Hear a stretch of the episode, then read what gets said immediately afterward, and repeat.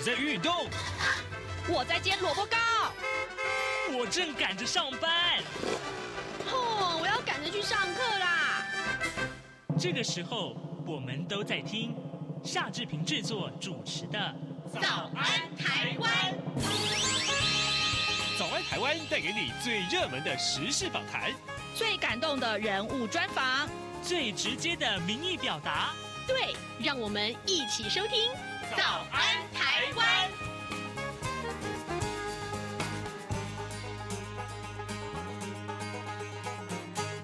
早安台湾，我是夏志平。今天是二零二三年的七月二十七号，星期四。在今天的志平在早安现场这个单元里面，为您探讨这个国际议题。其实今天是韩战停战协定签署的七十周年纪念日。到底在这个纪念日里面，我们要有怎样的省思呢？还有这个纪念日，其实对于目前呢、啊，呃，复杂的东北亚的情势来讲，其实是深具意义的。待会儿政治这呃志平要为您连线访问政治大学外交系刘德海教授，我们请刘老师呢为大家来解说，事实上这个话题对于大家影响是什么？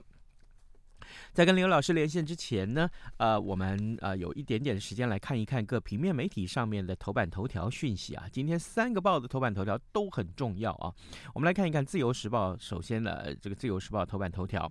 呃，美国联邦众议院在二十五号以口头表决无异议的通过了台湾国际团结法案。那明文指出啊，联合国。大会第二七五八号决议承认中华人民共和国代表是中国在联合国唯一合法代表。这个决议呢是没有处理台湾以及其人民啊在联合国或者是相关组织代表权的议题，也没有对中华人民共和国和台湾的关系采取立场，或者是包括任何关于台湾主权的声明。这个法案其实用意在哪里呢？就是啊，呃，我们来看看它的背景啊。这个法案是修改在二零一九年《台湾友邦国际保护及加强倡议法》，那么对抗中国排除台湾参与国际组织的种种扭曲行径。它的意思就是在协助台湾抵御外交孤立，针对中国常年扭曲联大二七五八号决议呢，明确做出了澄清。这个法案还强调，美国反对啊，在没有台湾人民的同意之下，试图改变台湾地位的任何倡议，并且指示呢，美国在所有国际组织的代表应该要运用发言权、投票和影响力，倡导这些组织抵抗中国试图扭曲有关于台湾的决定、发言或者是政策以及程序的作为。这是今天自由时报把这则消息放在头版头条。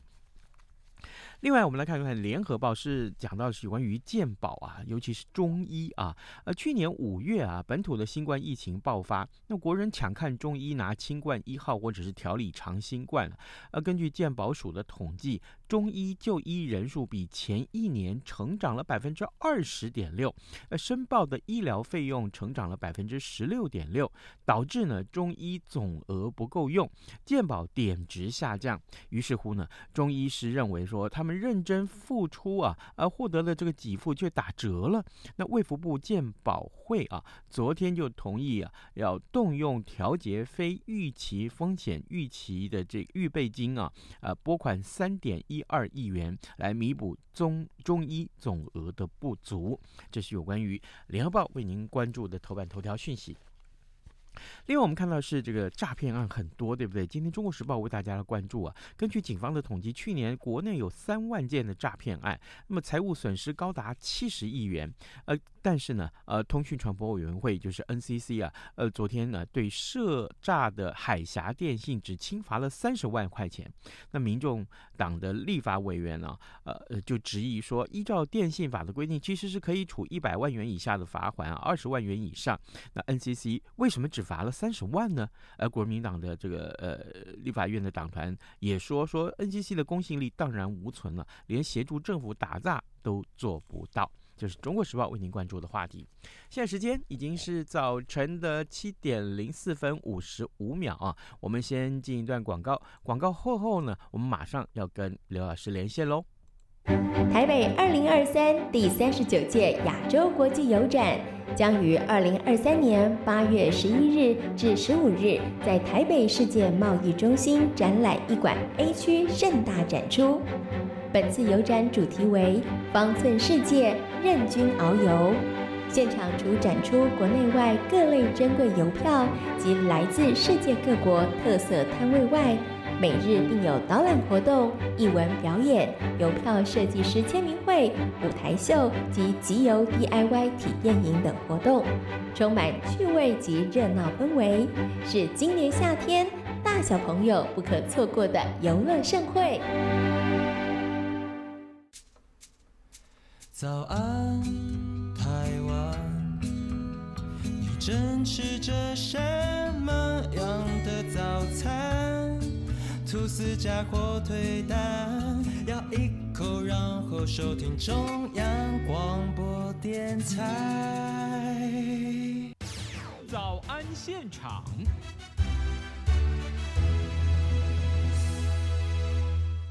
这里是中央广播电台台湾之音，您所收听的节目是《早安台湾》，我是夏志平。此刻时间早晨七点零六分二十三秒啊，来，呃，各位，今天呢其实是韩战停战协定签署的七十周年纪念日，在俄乌战争还没有结束，而且是东亚情势跟台海情势不安的此刻，呃，这个纪念日其实有着不凡的意义啊。此刻呢，我们要为您连线专访政治大学外交系刘德海教授，我们请。刘老师为我们分析两韩的关系，还有就是情势啊，它的重要性如何呢？老师早安。呃，主持人，各位听众，大家早。谢谢老师一早接受我们的访问，辛苦老师了。老师，我想先请您为我们听众简单的解说啊，七十年前呢，两韩是在什么样的情况之下签署了停战协定？那么七十年来，两韩情势大致上稳定啊，那么对双方各自有着怎样的影响？是的，这北韩在一九五零年六月二十五日发动了这个攻击的南海，然后因此。呃，发引发了韩战，那之后中共也加入十月加入了这个战争，所以一直打到了一九五三年的时候呢，呃，已经接近了三年了。所以啊，呃，呃，美国跟中国呃中共啊，他们双方在这个板门店僵持不下，最后就决定来进行的这个停战的呃协定的谈判，然后达成了协议，所以这个是已经七十年的。但是，呃，这个这过程中来讲呢，两韩这七十年之后的发展呢，呃，两韩北韩成为了这个核武飞弹的大国，呃呃，在国国际安全上是一个重要的这个角色。那另外，南韩来讲的话呢，也成为世界第十三大经济体，在半导体上，呃，在是呃左右了这个美中今天的这个科技战。啊，所以这些都凸显出来，两韩在呃这个停战之后七十年，双方都有一定的这个表现。嗯哼，可是呃，一边是核弹大国，但是是一个封锁的大国；另外一边呢，南韩的经济表现非常的亮眼啊。那当然了，呃，七十年来之后的这个国际局势可以说是复杂很多，尤其是这个时候，老师我们看到了，就是俄乌战争啊，还还是很焦灼的进行着。那尤其这些时间以来，北韩不断的试射飞弹，呃，影响了区域的安全啊。呃，目前北韩在东北亚局势当中，其实它是扮演一个怎样的角色？是的，北韩来讲的话，它的一贯的策略，从刚刚已经看到，北韩积极的发展它的核武飞弹，主要目的就是北韩在经济上是比较相对为弱的，它的，所以它致力于核弹飞弹的发展，使得它在国际上或者是迫使敌方呢，在呃，在这个威胁下啊，呃，愿意上桌跟他谈判，然后做出让步。所以这是北韩一贯的所谓的围压策略。那所以东北亚来讲，他仍然扮演这样的角色。尤其他对呃南韩选出了尹锡悦当总统非常不满意。所以在尹锡悦上台之后呢，这个情况啊一直持续下去到现在啊，基本上他是有事没事他就来进行这个呃飞弹的试射啊啊啊等等，来这个呃想要迫美国、北韩呃南韩或者是日本上桌跟他谈判。嗯，那可是问题是，这个谈判好像好像还一直没有进行。那日本身为他的这个北韩的邻国，是不是也是感到芒刺在背？而且好像每次这个呃北韩发试射飞弹的时候，那日本也是发表了非常严重的这个呃声明或者是抗议，因为这个飞弹几乎是飞越了这个呃日本的呃领空了。这件事情是不是也是很严重？确实是如此。呃，这个日本的岸田文雄的政府来讲的话呢，呃，成功的跟美国、南韩的关系强化了啊。那呃之后呢，呃，岸田文雄也不断批判了北韩的这个不断的试射他的这个飞弹，呃的的同时呢，呃，我们要注意的是，他也向北韩表示愿意呃这个进行的高层的互动。所以目前来讲，其实他们已经开始有在互动了。那至于能不能真正的这个台面上出现呢像这个呃二零零二年的呃这个呃呃日本的首相啊，小呃呃访问北韩的情形，那还我们还没有知道。但是这个情况已经有所改变了啊。原来如此，好，呃，各位听众，今天早上志平为您连线访问的是政治大学外交系刘德海教授，我们请刘老师呢，先为大家简单的解说啊，有关于呃北韩跟南韩其实是在七十年前他们签署了这个韩战停战的协定，这个。停战协定的签署，对于两韩的情势来讲有很大的呃这个呃呃发展。那么为什么呢？因为事实上两韩在这七十年来各自啊有所发展，而且呢呃是维持一个稳定的一个局面。但是但是最近偏偏也受到了很多局势的影响，尤其我们常常在节目中跟大家分析，呃是不是北韩又试射了飞弹？于是乎这个呃试射飞弹对于区域的影响、安全啊呃安全的影响其实非常非常的大的啊。老师，我想最近。有一些呃国际新闻也是跟北韩有关的，像比如说俄罗斯跟中国，它分别就呃呃组了代表团去访问北韩。我想先请教老师说，俄罗斯跟中国这个时候去访问北韩，它的用意跟目的是什么？那么对于区域安全的影响又是如何？是的，其实意义是非常重大的，因为呢，过去的三年多，因为 COVID-19 的话呢，呃，所以北韩实际上跟中国跟呃呃。俄罗斯都没有太大的互动，嗯，呃，但是这一次呢，呃，借着这个呃停战七十年的协定呢，呃，中共的中央政治局委员李鸿忠，呃呃，要访问这个北韩，那俄罗斯方面呢，将派出他的国防部部长啊，肖伊古访问北韩，所以这有非常重大的意义，因为我们刚刚提到了美日韩的三角的呃安全的合作已经成型了，所以在这个时候呢。呃，这个中俄在这过去一直都中俄之间的互动啊，来对抗呃美日韩，但是现在呢，正是可以看到，因为利用这次机会呢，他们变成了中美中俄朝三方进行互动，尤其是俄罗斯方面，呃，甚至提及了不排除跟北韩强化军事上的合作，因为呢，之前大家就传出北韩有可能会提供武器给俄罗斯在，在呃助帮助俄罗斯打乌克兰。所以这些将会对这个区域有非常大的影响。假定是这样的话，那就是形成这两个阵营在这个地区的对峙了。呃，会不会可能呃，将来了这个对于俄乌战争也有一些影响？就是说，像比如说，如果真的武器给了俄罗斯，呃，俄罗斯也用这个武器去打乌克兰，那岂不是这个战争又没完没了了呢？这个可能性是存在的，但是呃，也令人。感觉到有意思，或者甚至是讽刺的，就是说，当年的我们今天在讲的七十年的这个韩战停战协定嘛，那当年是因为这个停战协定之后，就形成了这个呃苏联、中共跟北韩的联盟对抗美日韩，现在是呃又回到了原点，又是形成了这个对抗了。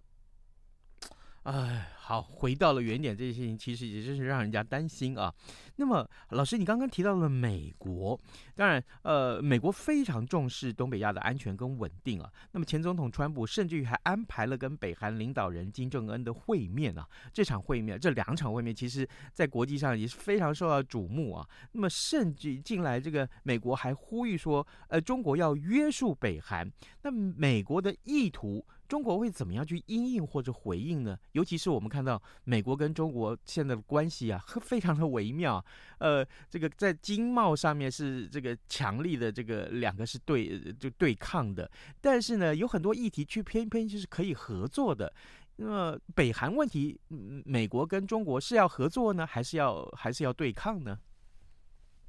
这个也是一个非常的这个复杂的问题，因为呢，美国确实诚如您刚刚讲的，美国其实是同时对抗中国跟呃俄罗斯啊两大强国。那在这个亚洲地区来讲，美国是刚刚已经讲到的是要构筑美日韩的金三角的安全关系，对抗中俄朝的同时，又把北北大西洋公约组织拉进来，把欧洲势力加进来，共同来对抗这两强国。那所以在这情况之下呢，这个呃，美国呃呃所面临呃也同时呢，也是加强了跟南韩的关系，尤其是尹锡悦四月访问美国之后，呃，拜登政府同意呢提供呃核动力潜艇来保卫这个韩国，所以说呃这就是为什么最近北韩拼命试射的原因，因为美国连续两次派派出他的核动力潜艇来到韩国，那尹锡悦也不放过这个机会，就跑上去。这个美国核动力潜艇来显示出来，呃，美韩的关系的强化啊，所以这样引起了这个北韩的火大，就拼命就试射这个这个飞弹。所以这个来讲的话，美国才说要求中国你要管要管管。那但是这这中间来讲的话呢，嗯，我们看到的反过来是中国其实跟北韩关系可能会强化。哦，哎，那。一旦是如此的话，那等于美国过去我们所谓的呃这个联合这个日韩啊一起来形成这个阵营，要对这个北韩要有一些牵制，反而现在引发了中国要靠近北韩，那么这么一来，美国的这个努力可能就面临很大的考验喽。确实是，美国现在其实是面临了这个呃中俄呃。北韩三方的挑战，因为北韩刚刚我们已经提到北韩的部分，那中俄也不断的在呃日本的这个呃领领海呢进行了这个军事演习啊，所以那当然更不用讲说这个呃两岸之间呃中国对对台湾的这个呃武武吓，所以合起来你就可以看到美国其实在这个地区面临三方的挑战，不是一个一个一国的挑战而已。嗯，好，美国面临三方的挑战啊。呃，各位听众，今天早上志平为您连线访问的是政治大学外交系刘德海教授。我们请刘老师呢，在节目中为大家来分析啊，韩战停战签署的这个协定七十周年的纪念日。那在这个七十周年此刻，呃，我们看到这个呃东北亚的情势其实是山雨欲来 风满楼啊。那么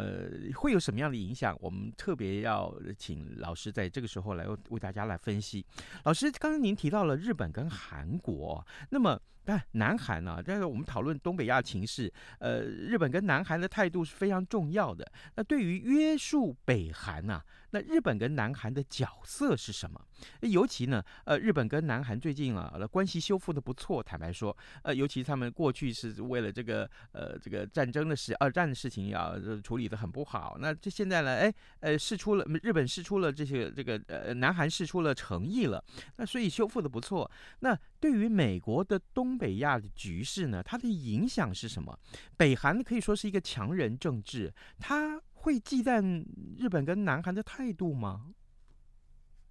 是的，这美国的对东北亚政策来讲的话呢，嗯、是对美国来讲是有利的，因为美国能够呃呃好不容易呢，要将美日韩三方的安全合作已经达到目前这样子紧密的这个程度是前所未有的。嗯啊，当然他也面对的挑战，光刚你挑刚刚你挑战看到的这个他所面临的挑战也是前所未有的。嗯啊的局面。那至于北韩方面来讲的话呢，呃，北韩的一贯的策略就是要在美日韩啊，甚至中美之间，呃，利用各种的矛盾啊，来呃他们之间的矛盾来找寻求一个外交的突破。所以我们刚刚提到了这个呃呃，日本跟北韩之间现在已经有所互动，因为岸田文雄跟韩国关系改善之后呢，他又表示说希望能够跟北韩对话。啊，来解决这个被绑架日本人的问题，还有两国关系的修复啊，所以这个来讲已经出现了他呃北呃美日本跟北韩可可能进行互动。那另外呢，大家晓得最近美国一个大兵突然跑冲过板门店跑到北韩去了，所以这有可能为美国跟北韩呃这个呃这个互动呃对话铺路啊，因为呢这个美国本来的策略是呃战略耐心，就是不跟北韩往来。那但是现在为了这个大兵的问题呢，这个美国跟北韩有可能在未来会进行互动，所以这就有可能会有呃很多的变化了。所以这个现在目前来讲，就是有很多的变数的存在。那日韩各有它的角色。日韩各有它的角色，但是我们来看一看啊，各位可能听众大家会很想问这个问题啊。目前啊，经过老师刚刚为我们解说了这个东北亚的局势的演变了，那台海的情势怎么办呢？我的意思是说，呃，目前东北亚局势的这个变化，可以给当前的台湾带来什么样的启发跟联想？我特别要请老师来告诉我们，就是说，呃，很多的听众会觉得说，这个时候台湾是情况是比较危急的，我们可以从从这个目前的东北亚情势得到怎样的启发？确实是战争的危机，是目前来讲，无论是朝鲜半岛还是我们两两岸呢，都是非常的危险的状态。嗯，那呃，我呃我我我个人是认为呢，无论是两韩或者是两岸呢，都有必要进行一些互动来化解啊、呃、这种僵局，否则的话呢，呃，我们已经看到两韩的情形是 action reaction，就是你一个动作，我就给你一个反击，那他对方再反击，你再反击，就这样子不断的升高之后呢，未来的这个呃发生战争的可能性就升高了，因为呢，呃你呃你对他反击，他一定要想一个更更更强烈的呃姿态反击，嗯，那这样子的话是不利的，所以互动还是一种呃呃最好的办法。所以说我们也看到了岸田文雄，他也是赶快向北韩说，啊、呃、我们还是要对话，而且要强调高层的对话，啊，希望能够如此来化解呃日本所面临的北韩的呃飞弹的危机。嗯，好的，呃，各位听众，今天早上志平为您连线访问的是政治大学外交系刘德海教授。我们请刘老师呢，呃，为针对今天我们讨论的这个话题，也就是韩战停战协定签署七十周年的纪念啊。那么这个话题其实如今看来，老师刚刚给我们的一些呃解说，让大家也真的是会意识到，呃。整个东亚的情势，其实东北亚也好，或者是台湾啊、台海两岸的情势也好，是整个牵动在一起的。我们也看到这样局势的复杂情绪之下，台湾应该要有所醒思，特别是我们啊全民啊，对于台湾目前的状况来讲，应该要有很多很多的联想。我们也非常谢谢老师在节目中跟大家的分享，老师谢谢您辛苦了。好，谢谢，谢谢，谢谢，拜拜，拜拜。早安，台湾，你正吃着什么样的早餐？吐司加火腿蛋，咬一口，然后收听中央广播电台。早安，报马仔。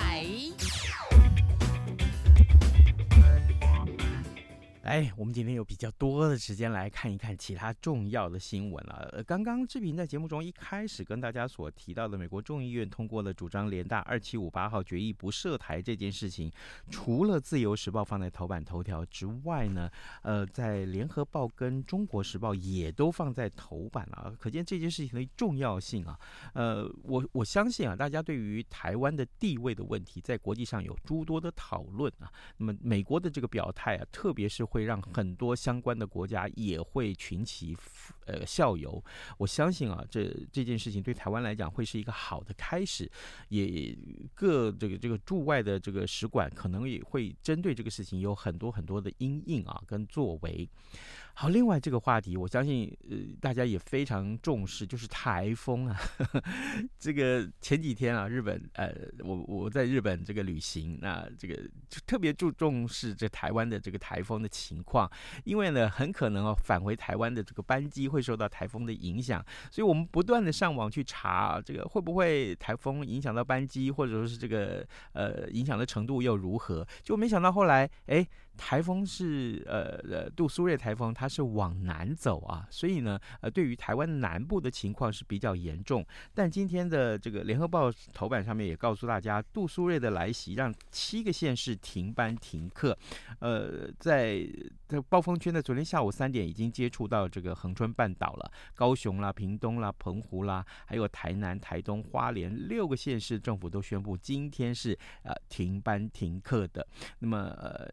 当然，这个呃，金门县政府今天上午还是上班上课，但下午也就停班停课了。好，这个呃，停班停课的。这个县市，大家也许有一天的假期，但是千万不要忘记，还重要的是要做好防台的准备。那么我的视频也上到呃这个气象局的这官方网站上面，我们看到，呃，在二十七号就今天的七点，刚刚七点钟的时候，它的中心位置，杜苏芮台风的中心位置是在北纬二十点六度啊，东经一百二十点零度，呃，也就是说，它是在鹅銮鼻呃南南西方大概一百七十公里的海面。面上，它前进的方向是每个小时啊，呃，十六哦转二十二公里的这个速度向北北西进行。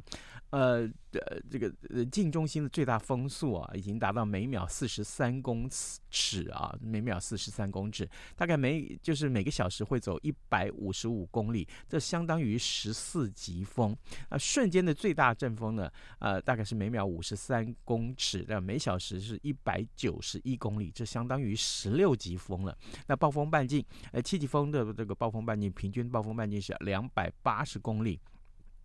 我们看到这个十级风的暴风半径大概是九十公里啊，也就是说，也就是说，这个台风其实还是有很大的杀伤力。那目前哈，我们看到整个地图，呃，台风行进的路线来看，它除了在刚刚我们所说，在这个南部的恒春半岛。呃，扫过之后，那一直往这个北北西的方向，目前直接直扑金门而去，然后再来呢，当然就是呃，这个大中国大陆的汕头啦啊，还有福州啊啊这一带的地区会受到严重的影响。各位，我知道早安台湾也有很多大陆地区的听众朋友，那如果你正正在这个此刻正在这个。地方这个区域，或者是你的亲戚好友也在这个区域，我们欢呃这个诚挚的提醒大家，好不好？一定要做好这个相关的防台准备。呃，再大的风雨啊，真的呃可能带来很大的一些损失。这个损失，坦白讲了，这个过去我们看到很多的这些个台风损失的消息，或人员的伤亡，对，其实心里面都觉得非常难过啊。好，这个台风的讯息之外，另外我们看到今天的《中国时报》这个头版上面也有这样的一个消息啊，那个二十二个县市呢，台湾的二十二个县市有感施政的大调查。